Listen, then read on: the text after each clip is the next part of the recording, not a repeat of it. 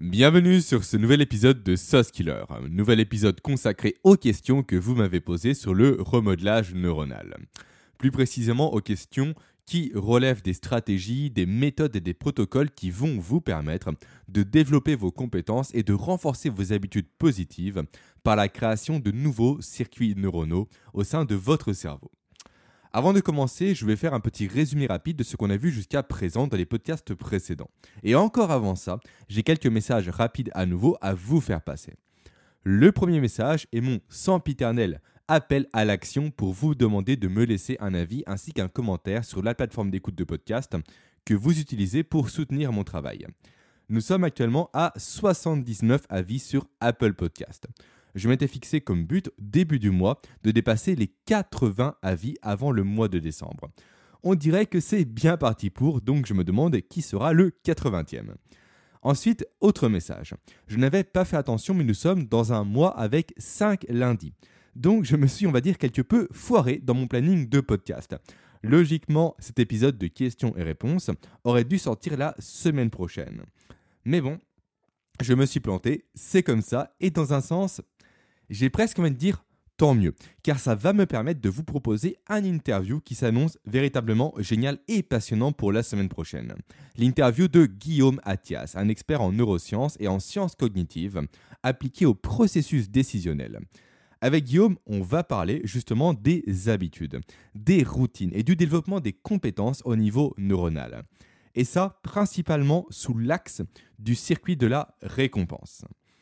Par contre, petit avertissement en amont du podcast, je ne pourrai pas sortir cette interview lundi prochain, donc le lundi vingt-trois novembre deux mille vingt, car notre échange avec Guillaume est prévu pour le vingt-quatre. Donc à partir de là, ça va être compliqué pour moi de respecter mon rythme d'un podcast tous les lundis. Mais bon, on va s'adapter ensemble et je sortirai ce podcast le mercredi vingt-cinq à sept heures. Comme ça, vous êtes toutes et tous prévenus. Et enfin... Dernier point à aborder avant d'attaquer le podcast du jour. Ce point, c'est le mois de décembre. Alors, ce mois de décembre va être un mois quelque peu atypique. Atypique dans le sens où je ne vais pas parler directement de neurosciences et de neuroergonomie, mais plus de sujets qui concernent directement mon podcast. Mon podcast dans le sens, les coulisses du podcast en quelque sorte. Personnellement, je ne sais pas si c'est votre cas, mais j'ai toujours apprécié quand les vidéastes et quand les podcasteurs parlent ponctuellement de l'envers de leur décor. Du côté, on va dire, entrepreneurial, de leurs réussites, de leurs échecs, de leurs plans, de leurs objectifs, de leurs stratégies et j'en passe. Donc, j'ai personnellement envie de me prêter à ce petit exercice qui est, on va dire, quelque peu, euh, quelque peu personnel, mais qui, dans un sens également, est important pour vous. Pour vous qui me suivez, car ce projet de Sauce Killer, d'ailleurs qui va bientôt changer de nom, ça on en parlera courant décembre, est réellement un projet commun pour moi, et non pas un projet que je porte seul sur mes épaules. J'ai vraiment, on va dire, cette vision de, de comment dire, de, de travailler pour quelque chose qui est plus grand que moi, pour quelque chose qui nous touche tous, qui peut tous nous aider au quotidien, qui peut tous nous aider à être plus efficaces, qui peut tous nous aider à être plus performant, qui peut tous nous aider à être en meilleure santé avec la connaissance de notre cerveau, avec la connaissance de ses mécanismes, avec la connaissance de ses héritages évolutifs. Ce mois de décembre sera également pour moi l'occasion de vous parler un peu de la vision que j'ai pour le podcast ainsi que pour mon académie sur deux mille vingt et un. Et ce sera également l'occasion de vous partager, normalement, si tout se passe bien, bien évidemment, un échange avec un entrepreneur sur ses techniques et ses méthodes pour monter un projet en parallèle d'une activité professionnelle sans pour autant ruiner sa vie de famille. Un sujet qui donc me concerne personnellement et je sais également que l'entrepreneuriat est un sujet qui intéresse certaines personnes parmi vous. Donc, ce sera l'occasion ou jamais de vous partager ce futur échange de mon côté, notamment durant ce mois de décembre. Voilà pour les petits messages que je voulais vous faire passer. Maintenant, avant de passer à la réponse aux différentes questions qui m'ont été posées, petit résumé rapide de ce qu'on a vu jusqu'à présent pour recontextualiser mes réponses à vos questions. Alors on a commencé ce mois par parler de l'addiction pour expliquer comment se créent justement les habitudes dans notre cerveau, à savoir par le biais de la création de circuits neuronaux qui se renforcent au fur et à mesure que nous répétons les habitudes en question. Et plus ces circuits vont se renforcer, plus notre cerveau va naturellement les emprunter, voire même inconsciemment les emprunter, dans le sens où ces circuits ne vont plus lui demander le moindre effort énergétique pour être justement empruntés. Pourquoi ? Car notre cerveau, encore une fois, je le rappelle assez souvent, est par nature, de par son évolution, de par tout le processus qu'il a suivi pour en arriver jusqu'à aujourd'hui, est par nature donc radin en matière de dépenses énergétiques.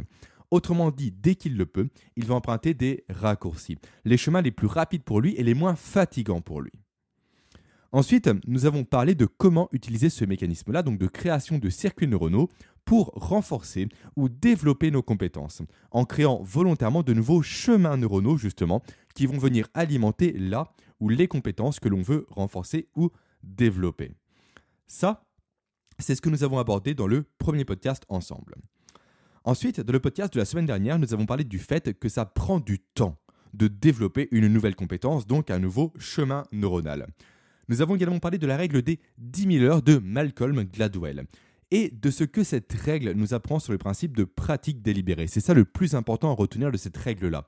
Le fait que pour développer une nouvelle compétence ou pour renforcer une compétence, il est nécessaire de mettre de l'attention et une forme d'amour également dans la pratique de cette compétence. Pourquoi ? Car plus on va aimer quelque chose, plus on va s'épanouir en faisant cette chose.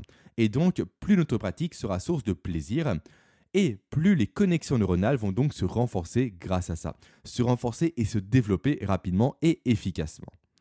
Voilà, c'est là où nous nous sommes arrêtés jusqu'à présent.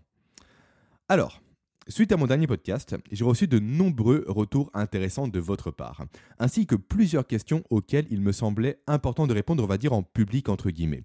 Car ces questions-là, plutôt pardon, les réponses à ces questions-là, c'est plus logique on va dire, permettent d'apporter des compléments d'informations non négligeables par rapport à tout ce dont nous avons parlé jusqu'à présent et par rapport à tout ce dont on va parler durant les deux podcasts qui vont arriver juste après celui-ci.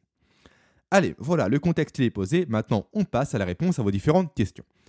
Alors cette semaine, j'ai sélectionné six de vos questions, si j'ai bien compté. Première question, la question de Bruce qui m'a fait un mail complètement immense pour me faire un retour complet et détaillé sur ce qui lui plaît dans mes podcasts ainsi que sur les axes d'amélioration qu'il entrevoit de son côté. Alors Bruce, je te l'ai déjà dit par retour d'email, mais je tenais à te le dire également publiquement, merci. Merci pour le temps véritablement que tu as pris pour moi, pour la qualité de tes remarques ainsi que pour tes quelques petites pointes d'humour bien placées dans ton email, notamment à la petite allusion à Dark Vador qui m'a fait beaucoup rire. Ça reste entre nous. Donc Bruce, j'ai envie de rebondir précisément sur trois de tes remarques. La première, mon placement de produit pour la marque Coffee Pixel. Alors Bruce, comme je te l'ai dit, ce n'était en aucun cas un placement de produit. Et d'ailleurs, toi-même, tu l'as remarqué, tu me l'as fait remarquer pardon, dans ton email. J'ai dit ouvertement à la fin de ma présentation du produit que je n'achèterai plus jamais justement ce produit-là pour éviter de retomber dans le schéma de l'addiction par lequel je suis passé dans le passé. Donc, dire qu'on n'achèterait plus jamais le produit d'une marque qui nous paye justement pour en faire la pub serait en quelque sorte un non-sens total. En fait, si j'ai tenu à tout prix à parler en long, en large, en travers de Pixel Coffee ou de Coffee Pixel, je ne sais jamais dans quel sens c'est, peu importe, c'est pour la simple et bonne raison que je trouve leur initiative complètement géniale. Et surtout, pour le fait que leur produit m'apparaît aujourd'hui comme étant bien plus sain que le café que nous consommons tous au quotidien. Café qui est généralement surtorréfié et donc qui est rempli de ce qu'on appelle des radicaux libres. Radicaux libres qui, comme vous le savez si vous suivez mes podcasts depuis quelque temps, et encore plus si vous avez suivi mon programme Brain Food, détruisent littéralement les cellules de notre organisme, détruisent également littéralement nos neurones, entraînant ainsi un vieillissement prématuré de notre peau, de notre corps, et également une neurodégénérescence au niveau de notre cerveau. Donc une chute beaucoup plus rapide euh, qu'en temps normal de nos compétences cognitives. A l'inverse de ça, ce que propose Coffee Pixel ne dénature pas le produit du caféier. Coffee Pixel traite réellement le fruit du caféier de façon, euh, de façon, on va dire, quasiment noble, ce qui lui permet tout simplement de conserver toutes ses vertus. Donc, tout ça pour dire que si j'ai parlé de leurs produits, c'est en aucun cas pour me faire de l'argent. Mais j'ai juste fait ça pour vous partager quelque chose que j'ai découvert et dont très peu de monde parle aujourd'hui. Et j'irai encore plus loin d'ailleurs, pour en revenir à cette notion de placement de produit.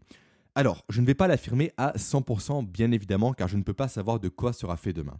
Mais vous ne trouverez jamais de publicité ou de placement de produits sur mon podcast. Pour être transparent avec vous, j'ai déjà eu deux propositions de mon côté. Deux propositions que j'ai refusées immédiatement. Et également, on m'a demandé récemment d'ouvrir un compte sur Tipeee ou sur Patreon. Et j'ai également refusé. Pourquoi ? Car ce ne sont pas les modèles économiques que j'ai en tête pour mon podcast, tout simplement. Je ne suis pas à l'aise avec ça de mon côté. On aura l'occasion d'en parler plus en détail, bien évidemment, courant décembre.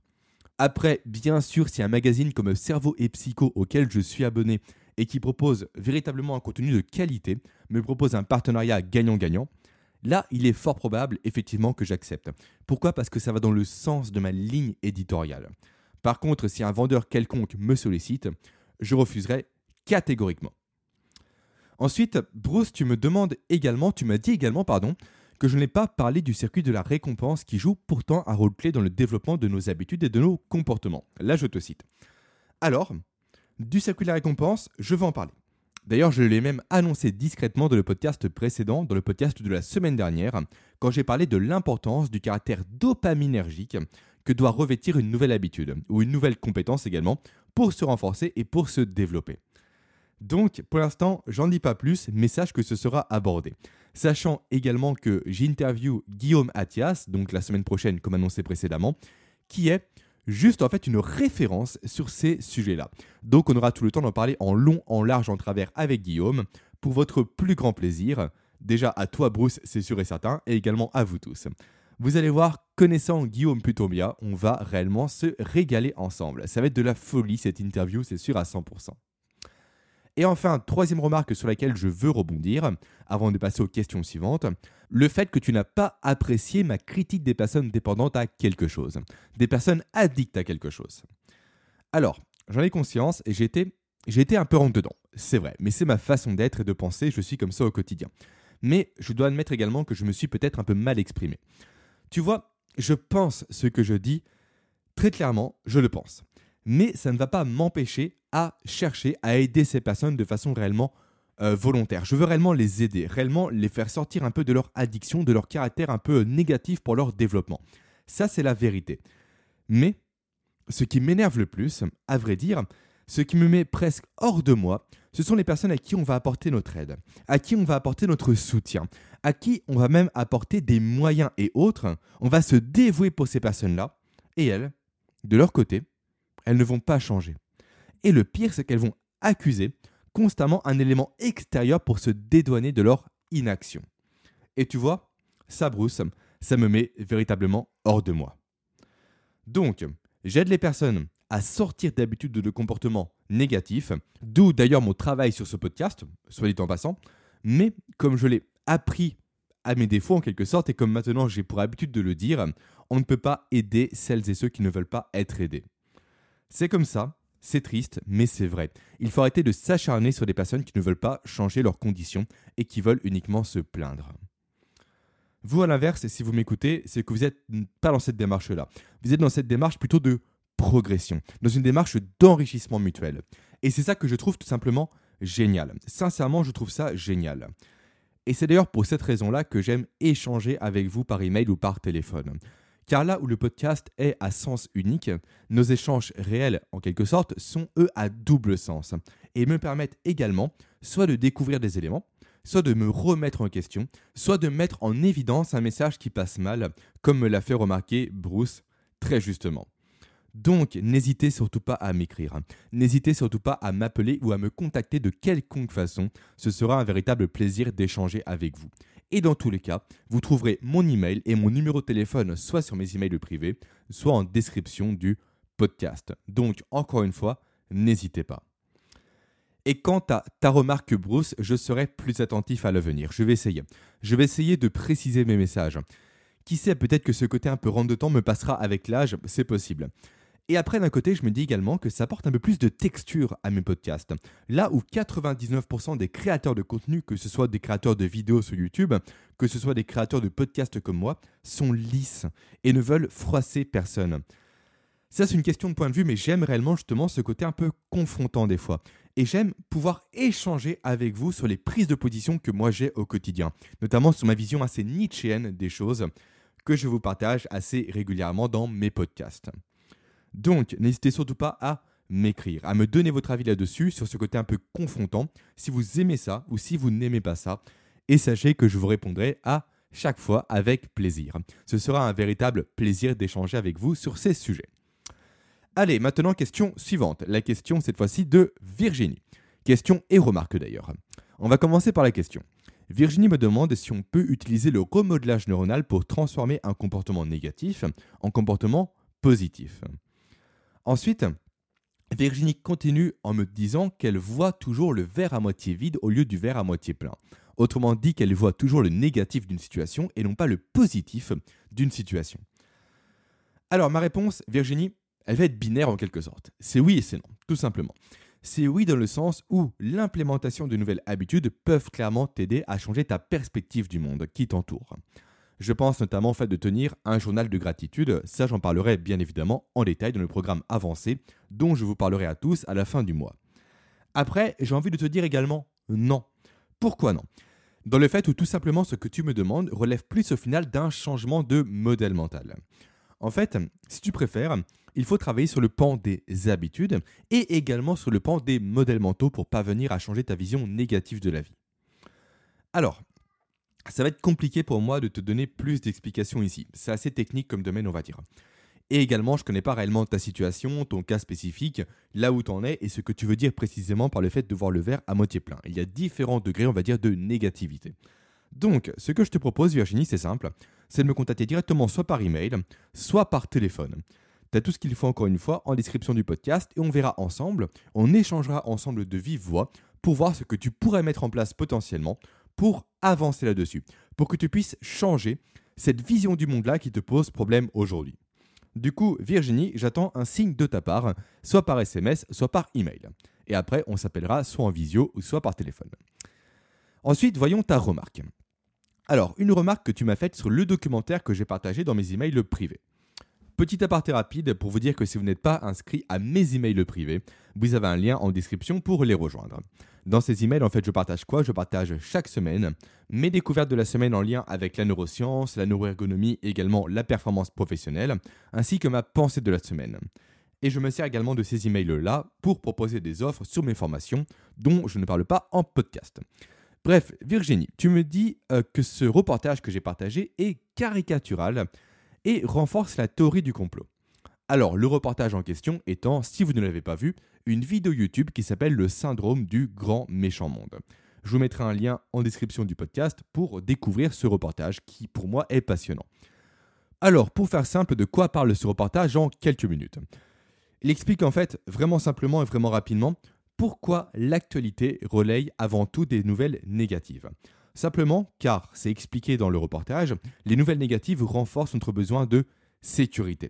Besoin de sécurité que l'on va assouvir généralement par des achats compulsifs de biens ou d'objets qui nous manquent au quotidien.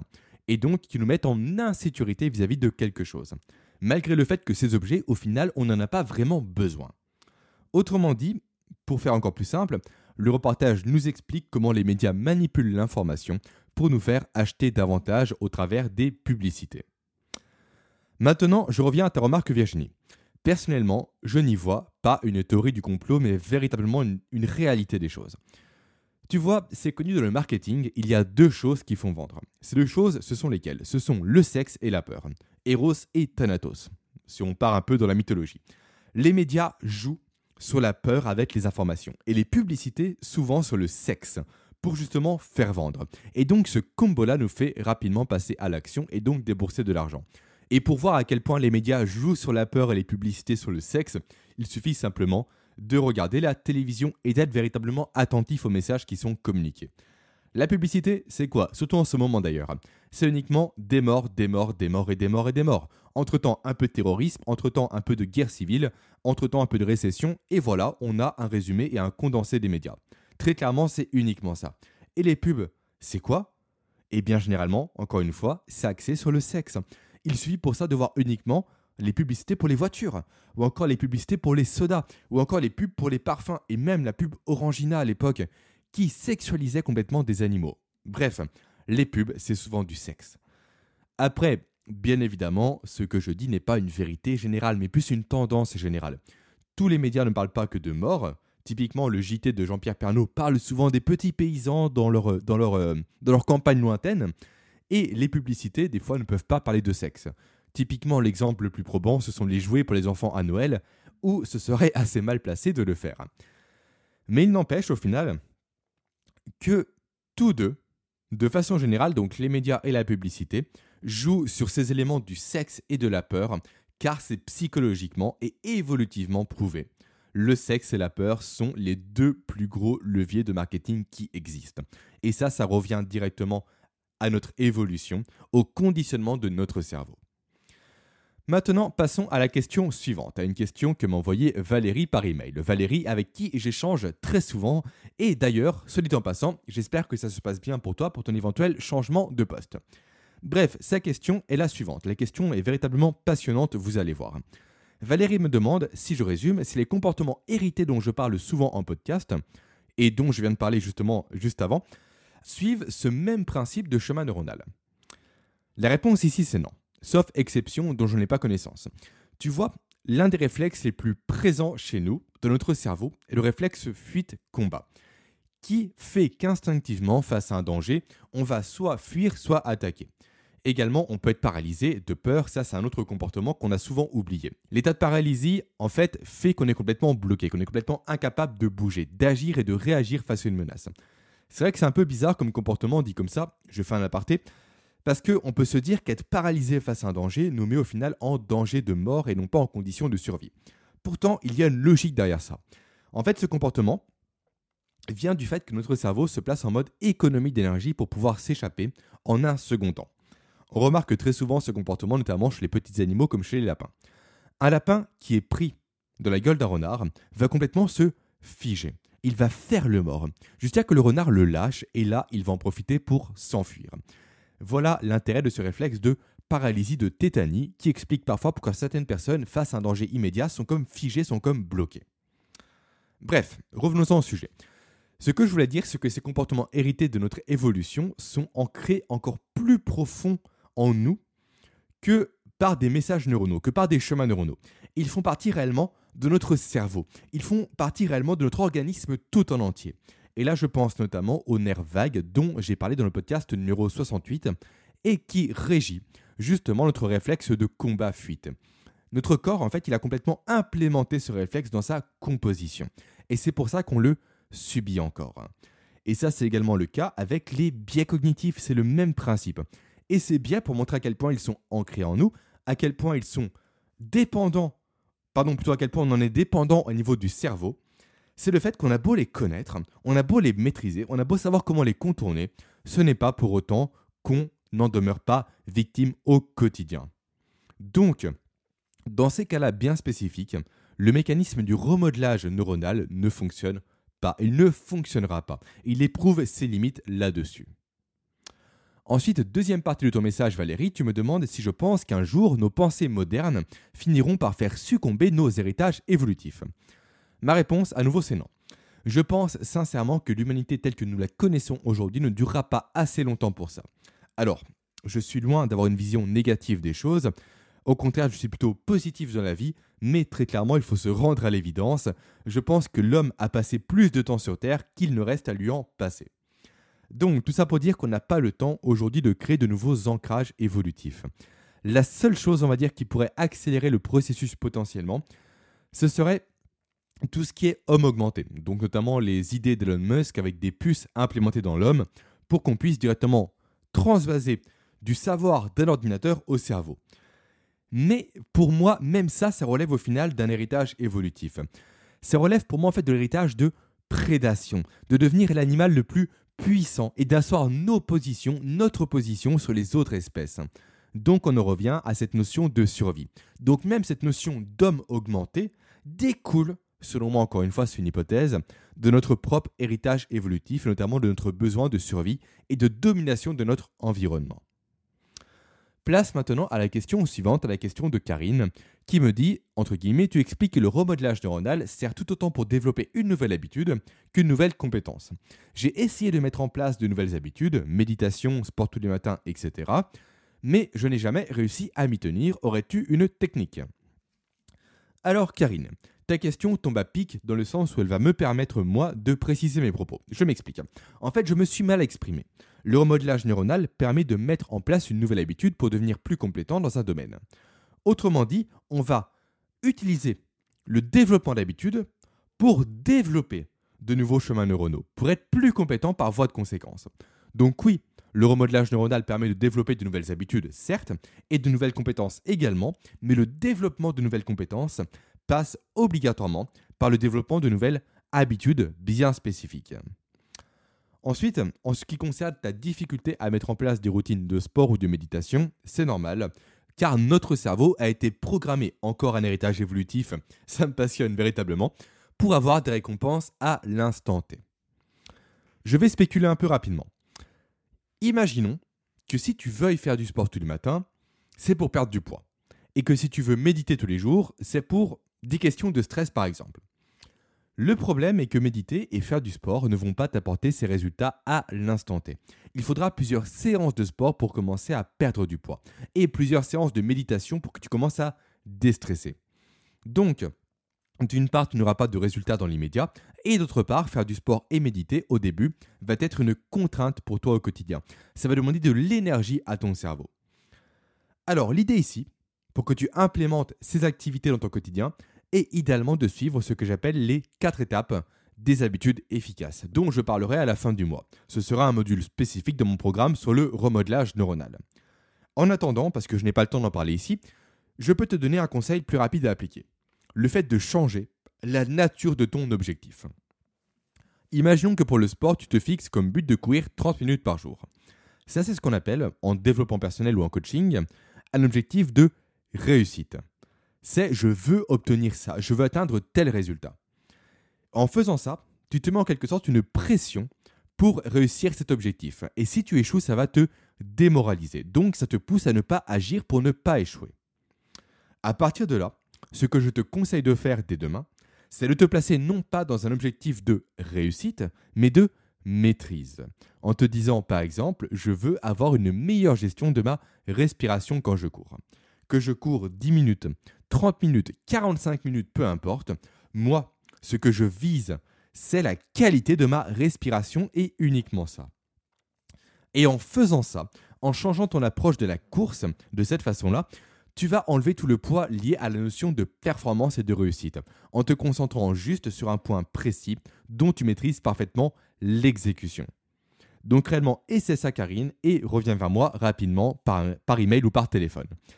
Ensuite, on arrive à la question de Paul, ou plutôt la remarque de Paul qui me dit « Dans ton dernier podcast, tu expliques rapidement ce qu'est la pratique délibérée et tu parles de découper une compétence en sous-compétences via l'exemple de la gestion des silences pour mieux gérer ses prises de parole en public. Je trouve que ce que tu dis paraît presque trop simple pour être vrai. » Alors, yes, Paul, c'est vrai. C'est normal que tu penses ça car on est maintenant dans une société qui nous fait penser, notamment à cause des médias, que seul un investissement massif donne un succès massif. Et là, on peut prendre typiquement l'exemple d'Elon Musk dont j'ai parlé précédemment, qui en est la parfaite représentation, qui est presque la caricature de ça. Mais toi et moi, très clairement, peut-être que toi tu l'es, moi c'est sûr ce n'est pas le cas, on n'est pas des Elon Musk. Et ce qui me convient le mieux, ce qui convient le mieux à la majeure partie des personnes, c'est cette stratégie des petits pas, d'y aller progressivement, pour au final développer une réelle compétence solide à force d'itérer et de réitérer un comportement bien spécifique. Souviens-toi, j'ai pris pour exemple euh, la semaine dernière l'exemple de Johnny Wilkinson. Certes, Johnny Wilkinson, qui était donc un des meilleurs buteurs au pied au rugby, arrivait plus tôt que tous les autres aux entraînements. Il finissait certes plus tard que les autres, mais durant tout ce temps en plus, que faisait-il ? Il s'entraînait juste, inlassablement, à taper dans un ballon avec son pied. En soi, ça, ça n'a rien d'extraordinaire, ça n'a rien de compliqué, ce n'est pas surhumain, c'est juste une routine qu'il s'est créée, une pratique délibérée qui lui a permis de devenir la légende qu'il a été. Et ça, techniquement, tout le monde peut le faire. Par contre, tout le monde ne peut pas dormir dans son bureau et travailler quatre-vingt-dix heures par semaine comme Elon Musk.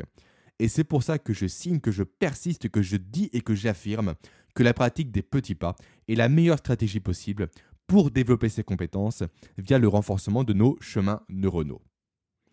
Allez, maintenant, place à la toute dernière question, la question de Fabrice, qui me dit que je parle de l'amour pour bien développer ses compétences, mais que le jeu est également important. Alors oui, Fabrice, tu as cent pour cent raison. Le jeu et l'amour sont deux des plus grands leviers de développement de nos compétences. Et pour le voir, il suffit de regarder tout simplement comment les animaux développent leurs compétences. Pour le faire, ils jouent avec leurs parents tout simplement. C'est extrêmement flagrant d'ailleurs chez les félins. Comment un félin apprend à chasser? Comment un lion apprend à chasser? Comment un guépard apprend à chasser? Eh bien les petits se chamaillent entre eux, luttent entre eux, se battent entre eux et au final ils s'amusent entre eux. Et c'est comme ça qu'ils apprennent à chasser et donc à survivre. Réellement le jeu est le meilleur moyen, avec l'amour bien évidemment, de développer ses compétences. Mais nous, les hommes, on a renié ça. On a renié la nature même de notre cerveau. Et on compare aujourd'hui le jeu à de la perte de temps, à du divertissement et non pas à de l'apprentissage. Bien que les choses commencent à changer de plus en plus, notamment en entreprise, via la gamification des formations. Mais de là à ce que l'école s'y mette, on aura sans doute changé nos comportements hérités de notre évolution. Autrement dit, ce n'est pas demain que ça va se mettre en place. Certes, des initiatives commencent à voir le jour, notamment l'école Montessori, mais c'est loin d'être démocratisé. Et voilà, ce podcast de questions et réponses touche à sa fin. On se retrouve donc la semaine prochaine maintenant pour un nouvel interview qui sortira, pour rappel, non pas lundi prochain, mais bel et bien mercredi prochain.